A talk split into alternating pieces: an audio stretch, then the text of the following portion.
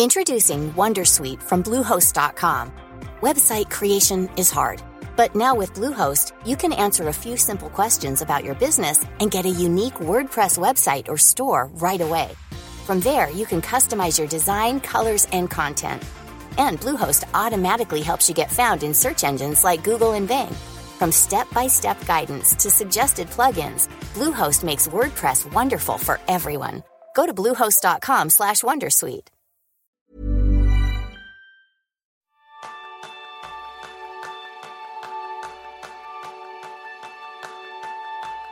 ¿Alguna vez te has visto desbordado por la montaña de cosas pendientes? Y que además no para de crecer cada día por mucho esfuerzo que pongas en terminar y tachar cosas? Ese es el tema principal del programa de esta semana, donde aprenderás a evitar la sobrecarga de trabajo en tres pasos. Bienvenidos a una nueva píldora productiva de Kenso, el podcast en el que descubrirás cómo ser efectivo para vivir más feliz. Soy Quique Gonzalo, maestro en hacer listas de listas Y yo soy Jeroen Sánchez, maestro en crear listas y más listas de cosas por hacer. ¿Comenzamos? Vamos a por ello, Jerún. Yo creo que hoy tenemos un tema súper interesante y que nos ha propuesto Antonio Marón por Twitter, que nos ha pedido hablar de, literalmente, entornos de trabajo complicados, demandas imprevistos y no planificables y la sobrecarga objetiva de trabajo no asumible en horario. Pues hoy vamos a hablar de esto, de, de sobrecarga de, de trabajo. Yo la verdad es que cuando estábamos preparando esta píldora con este tema tan interesante me vino enseguida una imagen a la cabeza y es una película que a mí me encanta que se llama El inglés que subió una colina y bajó una montaña. Y es una película entretenidísima que recomiendo a todos los oyentes con una banda sonora magnífica, de verdad que no os vais a arrepentir. Y me acordaba justo por eso, porque hay veces que empezamos a afrontar algo, que es en este caso subir una colina, y de repente cuando bajamos más que una colina, aquello había sido ya un Everest. Y a veces nos sentimos tan absolutamente desbordados por el día a día.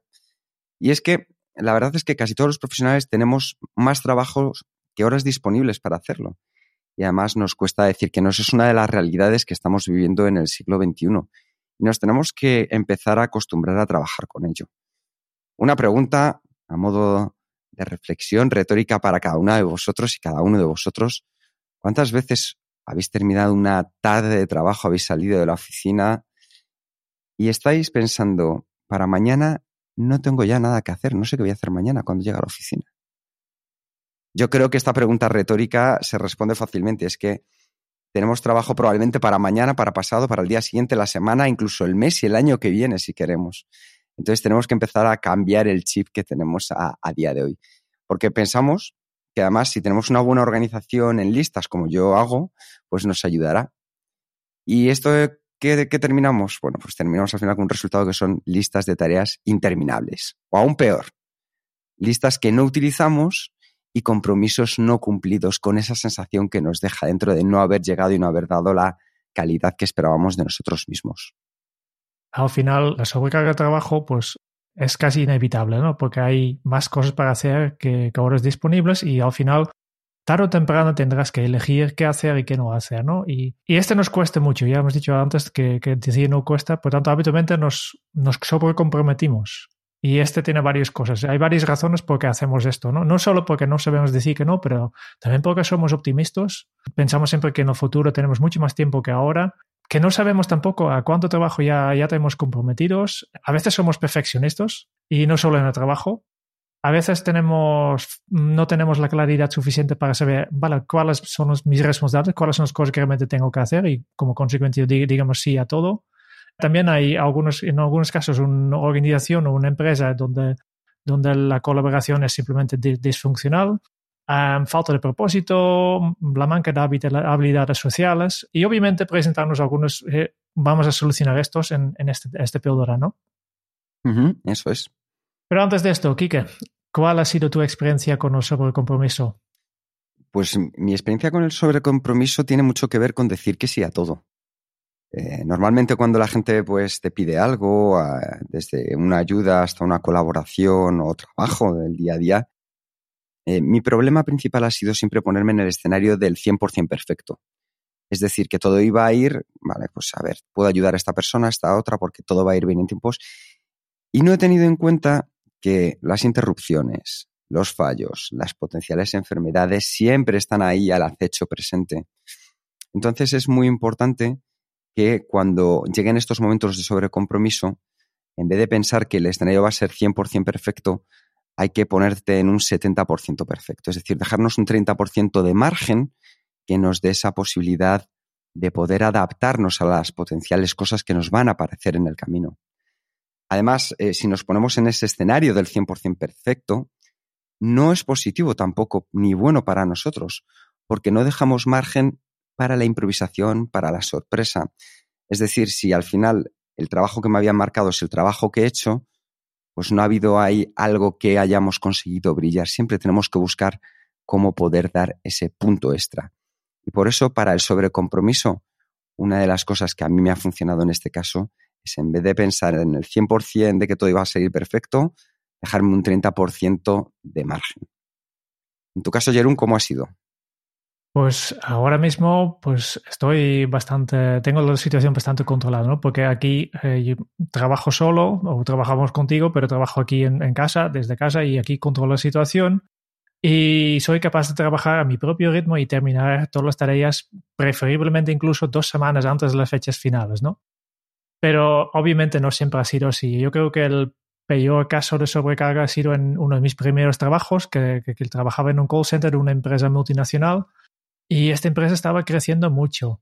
Y todavía recuerdo la frustración, había como eh, estaba incrementando la cola de llamadas entrantes en espera, que teníamos una pantalla LED que marcaba cuántas personas estaba esperando, ¿no? Y sabía que también, además de contestar todas estas llamadas, tenía que enseñar y ayudar a mis nuevos compañeros y, y, no sabía dónde sacar el tiempo para escribir manuales de instrucciones y los fax, que también formaba parte de, de, de mi trabajo, ¿no? Sí. Y, y, al final, pues en un entorno donde hay tanto, tan, tanta estrés y tanta, tantas urgencias, pues básicamente el call center es solo, casi solo urgencias, ¿no? yo aprendí ahí de sea como sea, yo cada día tengo que sacar algunos rincones del día justo para el trabajo que, que, no es tan urgente, pero sí que es importante, ¿no? Escribir estos manuales que, que, que ayuden a, a, que entren menos llamadas, ¿no? Porque si está por escrito, está publicado en Internet o en página, o, hay, unos fax que están bien escritos, pues entonces se bajará la carga de, llamadas. Y esta, esta, prioridad de buscar siempre sea como sea un, un momento para hacerlo, al final ha bajado bastante la presión. Esto es una de las cosas que a mí me parecen claves, Jerón. Fíjate lo que has comentado. Detrás de toda sobrecarga, yo muchas veces lo veo como la metáfora de un fuego. Es decir, eh, la sobrecarga para mí es un fuego que está quemando un bosque. Entonces tú puedes elegir hacer dos cosas. Puedes elegir, por un lado, apagar el fuego, puedes elegir también, por otro lado, empezar a hacer un cortafuegos. Entonces, está claro que la mezcla de ambas es la solución que mejor va a venir, por un lado, porque vamos a ir llevando el fuego hacia donde queramos y sobre todo hacia ese lugar donde hemos empezado a construir, construir perdón, un cortafuegos. Entonces es muy importante saber que detrás de esa sobrecarga siempre vamos a poder alcanzar un punto de mejora tal que en el futuro va a ayudar a que estemos menos desbordados. ¿Por qué? Porque si vamos apagando un fuego en un lado, única y exclusivamente después es muy probable que vuelva a aparecer ese fuego en otro lugar distinto. Entonces es muy importante que sepamos cómo poder controlar estos fuegos de sobrecargas. Vamos a convertirnos en auténticos bomberos. Yo siempre digo, tenemos que trabajar como bomberos, que la idea que tenemos de un trabajo de un bombero es equivocado, que pensamos que se dedica a apagar fuegos, pero nada más lejos de la realidad. Un bombero habitualmente gran parte de su día está trabajando en, en prevenir los fuegos y está preparado para cuando sale un fuego. ¿no? Y esto tenemos que hacer nosotros. ¿no? Tenemos que aprender a controlar el volumen de trabajo. ¿no? Yo, yo he observado un montón de profesionales y empresas que están intentando de meter 10 horas de trabajo en, en las 8 horas laborales, que habitualmente se convierten en 9 horas, pero 9 horas con trabajo de mala calidad. Claro. Porque no puedes hacer la misma calidad en menos horas, ¿no? Por tanto, el resultado habitualmente es, es es una situación insostenible que, que muchos profesionales están viviendo, ¿no? Y, y, al final, una cosa que hay que tener muy claro, que hemos comentado antes, que siempre habrá más trabajo. Por tanto, el problema aquí no es la cantidad de trabajo, que siempre será demasiado, sino la falta de propósito, la falta de tener claro cuáles son tus prioridades, ¿no? Efectivamente, como decíamos antes, el saber llevar la carga de trabajo hacia el lugar que nos va a aportar algo. Entonces, para eso yo creo que es muy importante darnos cuenta de que hay una solución que consiste en tres pasos. Lo primero, necesitamos aprender a priorizar mejor Y para eso lo que necesitamos es trabajar nuestro propósito. Es decir, como muy bien explicaba Jerún, si yo al final sé hacia dónde quiero reconducir este fuego, es porque detrás hay una estrategia. Tengo un propósito de llegar y hacer las cosas que nos lleven hacia un avance. De lo contrario, estaremos apagando distintos fuegos pero sin un sentido. Después, debemos ser conscientes de que tú eres la única persona responsable de poner límites. Al final, la empresa, los jefes, con buena, mejor, peor intención, lo que quieren es más producción, es decir, que consigamos hacer más resultados con menos recursos. Como decía Jerón, vamos a intentar meter 10 horas en lo que puedan hacer en 8. Eso nos termina quemando, lo podemos hacer de manera puntual si es necesario porque ha surgido una urgencia, pero una urgencia de verdad, no lo que normalmente se llaman urgencias. Entonces es muy importante que nosotros también sepamos poner esos límites, esos límites que nos van a ayudar a mantenernos y a estar en forma. Y finalmente, hay que aceptar que no somos capaces de poder hacerlo todo y que en un momento determinado tendremos que decir no de, forma efectiva. En uno de nuestros vídeos de YouTube tenéis cómo decir no con el método Pacta que nosotros trabajamos en Kenso y os puede ayudar muchísimo. Entonces, después de todo esto, lo importante es entender la paradoja, que es que para implementar estos tres pasos debemos primero invertir un poco más de tiempo que os estamos pidiendo. Así que, Jerún, ¿cómo podemos afrontar esa paradoja? Vale, la paradoja es, es dar la prioridad a, esto. Si, si, te das cuenta que tienes un problema, un problema grave, de sobrecarga, pues al final encuentras, el, si realmente quieres, encuentras el tiempo para, para hacerlo, para, para, reflexionar un poco y para, para tomar medidas, ¿no? Igual que, que, que hay maneras de buscar tiempo para las cosas que realmente te gusta hacer, ¿no? Yo, yo creo que, que a veces personas me dicen, mire, yo no tengo tiempo para hacer, para reflexionar, para pensar sobre mi propósito, pero después los veo trabajando y sí que encuentro tiempo para conectarse un momento a Instagram o a, otras redes sociales o, enviar un WhatsApp a, a, su familia. Pues este tiempo, este pequeños rincones siempre puedes encontrar. Yo creo que, que puedes encontrar también un poco de tiempo, pequeños rincones para trabajar en estas tres cosas, empezando con, con el propósito. Introducing Wondersuite from Bluehost.com. Website creation is hard, but now with Bluehost, you can answer a few simple questions about your business and get a unique WordPress website or store right away. From there, you can customize your design, colors, and content. And Bluehost automatically helps you get found in search engines like Google and Bing. From step-by-step guidance to suggested plugins, Bluehost makes WordPress wonderful for everyone. Go to bluehost.com/wondersuite. Hey, Dave. Yeah, Randy. Since we founded Bombus, we've always said our socks, underwear, and T-shirts are super soft. Any new ideas? Maybe sublimely soft. Or disgustingly cozy. Wait, what? I got it. Bombus. Absurdly comfortable essentials for yourself and for those facing homelessness. Because one purchased equals one donated. Wow, did we just write an ad? Yes. Bombas. Big comfort for everyone. Go to bombas.com slash ACAST and use code ACAST for 20% off your first purchase. Y yo creo que esta es la causa principal. De, hemos visto otras, pausas, eh, otras causas, pero yo creo que el, gran parte de los problemas de, con la sobrecarga de trabajo son causados porque no lo queremos tenerlo todo. Queremos ser un buen profesional, un buena pareja, un amigo perfecto, un padre fantástico y además desarrollar varios intereses en nuestro tiempo libre. Y lo mismo pasa dentro de tu trabajo. Dentro de tu trabajo tienes muchas cosas que hacer y, y, lo queremos hacer todo y queremos hacerlo todo perfecto, ¿no? La clave aquí es cuando más claro tienes cuál es tu proposición, cuál es tu visión a largo plazo, cuáles son los resultados y metas que quieres conseguir y cuáles son tus áreas de enfoque, más claro podrás ver qué actividades contribuyen y qué actividades son una distracción. Y por eso es muy importante que pones todo esto por escrito y, crees algo que, un documento que yo llamo mi manifiesto personal y profesional, donde tengo apuntando estas cosas, ¿no? Y, reservar tiempo para releerlo frecuentemente. Aquí me viene a la cabeza la historia que, que leído sobre Warren Buffett, el, inversor más famoso y uno de los hombres más ricos del mundo, que, había un empleado que le preguntaba, pues eh, Warren, ¿me puedes ayudar con este problema que tengo yo, que, tengo muchas cosas que hacer? Y Warren simplemente ha dicho, ha, comentado, vale, lo, lo, que tienes que hacer es tomar una hoja de papel y apuntar tus 15 prioridades. Y el, su, esta persona pues volvía a casa y una semana más tarde pues volvía a hablar con Warren Buffett y enseña, mire, ya tengo mi, mi, lista de 15 prioridades. Y Warren dice, vale, pues ahora lo que tienes que hacer es dividirlo en dos grupos. Primero, un grupo que son las cinco prioridades más importantes y después los otros diez. Y otra vez pasaba una semana y volvía a hablar y el, el, la, persona dice, bueno, ya Warren, ya, ya tengo claro, ya tengo mi lista de cinco y, y mi lista de diez, los cinco prioritarios y, y los otros diez que también son importantes, ya se tengo que hacer. Yo tengo que dedicar todo mi esfuerzo a, a las cinco prioridades que son más importantes y cuando tengo un rato libre, pues tengo, puedo, dedicar estos a, a los otros diez. Y Warren dice, no, no, no lo he entendido bien, porque lo que tú tienes que hacer es dedicar todo tu esfuerzo a estos cinco, estos sí.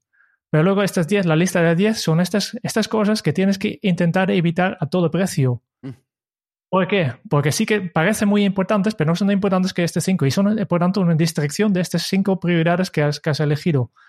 y, y esto es lo que tenemos que entender. Pensamos que, que, hay muchas actividades que sí que aportan valor, pero no tanto. Y en realidad son, son una distracción.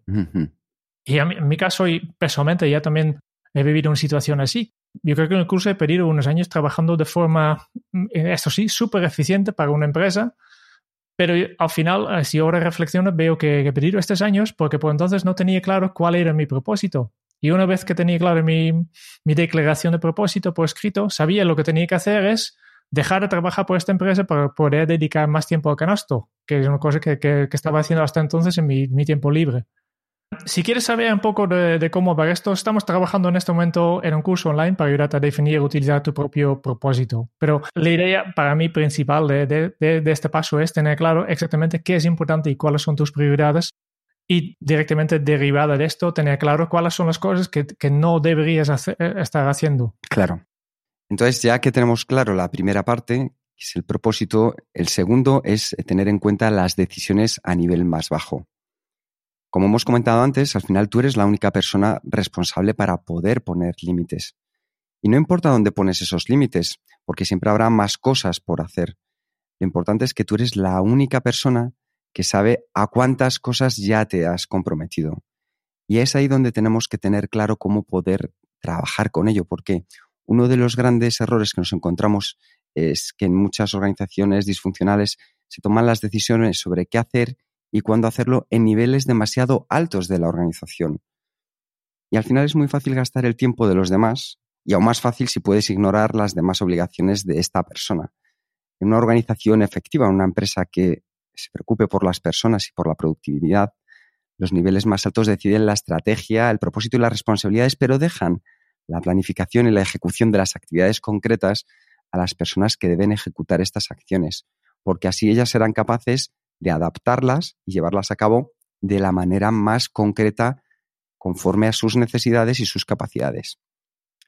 Mm. Un ejemplo muy sencillo es con la metodología Scrum. En la metodología Scrum hay una persona responsable que es la encargada de crear una lista y que la prioriza con todas las cosas pendientes de hacer. Pero son los miembros del propio equipo quienes deciden cuántas tareas podrán terminar dentro de ese ciclo de trabajo.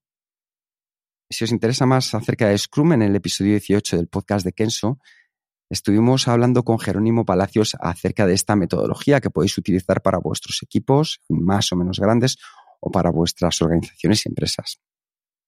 Y seguramente hay oyentes que ahora mismo están pensando, esto muy interesante, todo lo que están contando, pero en mi organización no trabajamos así. Mi jefe me dice qué hay que hacer y yo no puedo decidir nada. Obviamente, no conocemos a tu jefe, a lo mejor sí, ponte en contacto con nosotros y ya hablaremos, pero seguramente sí que hay algo que podamos hacer y que dependa de nosotros. Y también es probable que él o ella también estén desbordados en su trabajo. Además, no tiene ni idea de cuántas cosas tienes pendientes tú de hacer.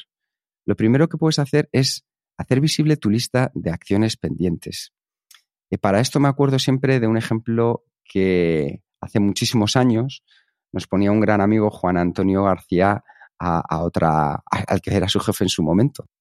Y es que Juan Antonio era un compañero que un día tenía un jefe que le mandaba un montón de cosas.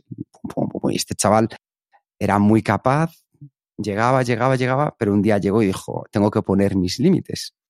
Y cogió una hoja Excel y en esa hoja Excel, hoja Excel puso todas las tareas pendientes que le había marcado su jefe y cuánto tiempo le estaban llevando de media hacerlas cogió esa hoja Excel, se sentó delante de su jefe y le dijo, mira, esta hoja Excel incluye todas las tareas pendientes que tú me has mandado para hacer. Dice, a partir de aquí, dice, este es el cálculo de horas. Te salen más o menos una media de 85 a la semana. Dice, yo suelo trabajar una media de 45.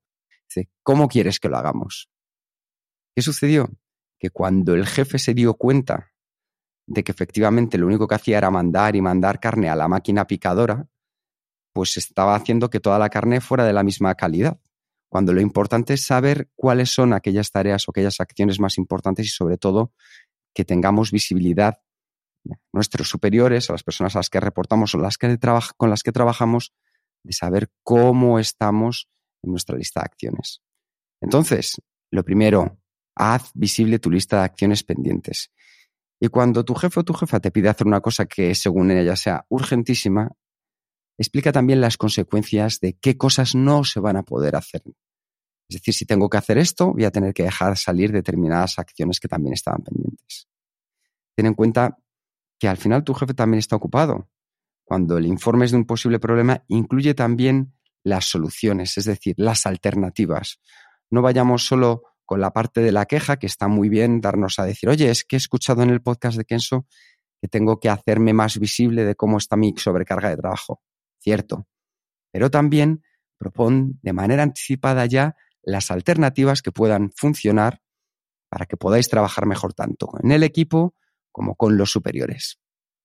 Al final, los jefes y los superiores forman parte del equipo, simplemente miembros del equipo que tienen otro tipo de responsabilidades, pero mm, lo tenéis que hacer, hacerlo juntos, ¿no? Y, y este se, hace solo comunicando.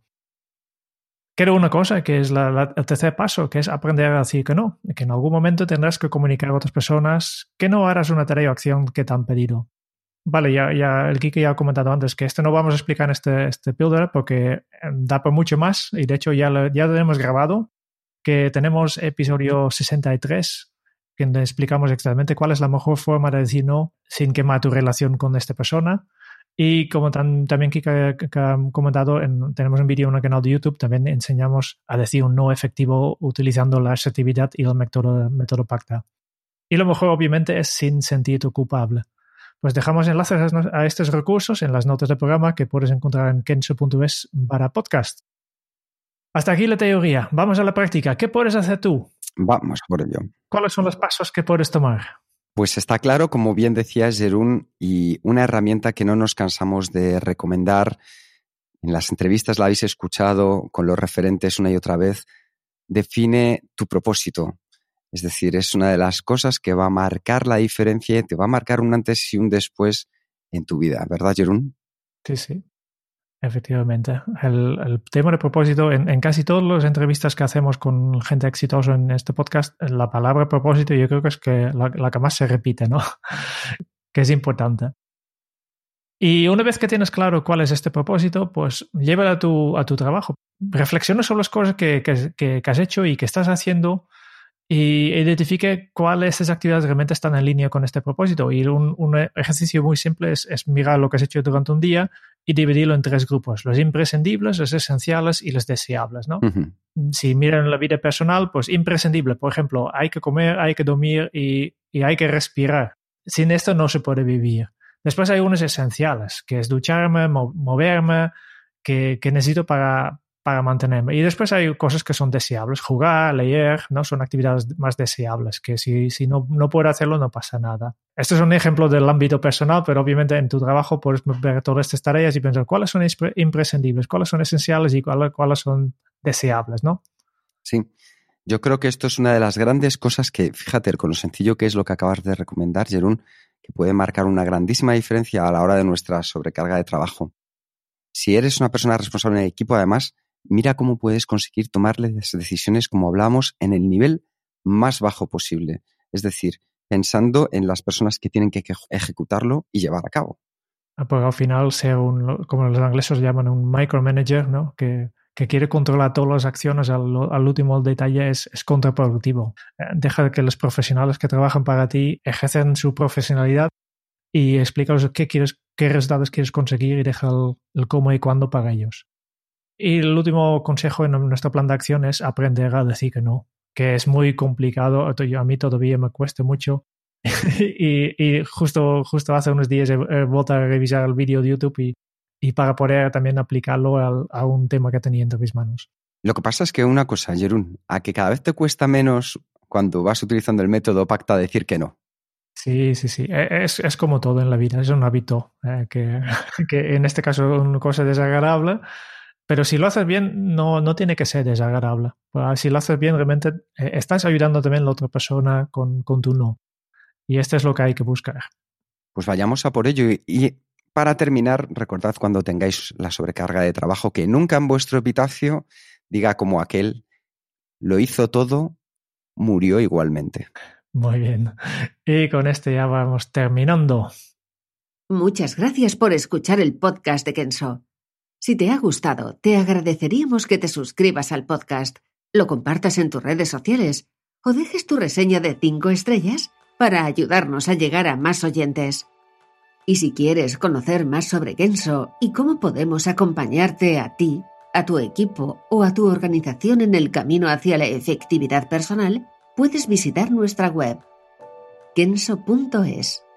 Te esperamos la semana que viene en el próximo episodio del podcast de Kenso, donde Kike y Jerún buscarán más pistas sobre cómo ser efectivo para vivir más feliz. Y hasta entonces, ahora es un buen momento para poner en práctica un nuevo hábito Kenso. Tu propósito es el mejor filtro para deconstruir las sobrecargas de trabajo. Hasta dentro de muy pronto. Chao.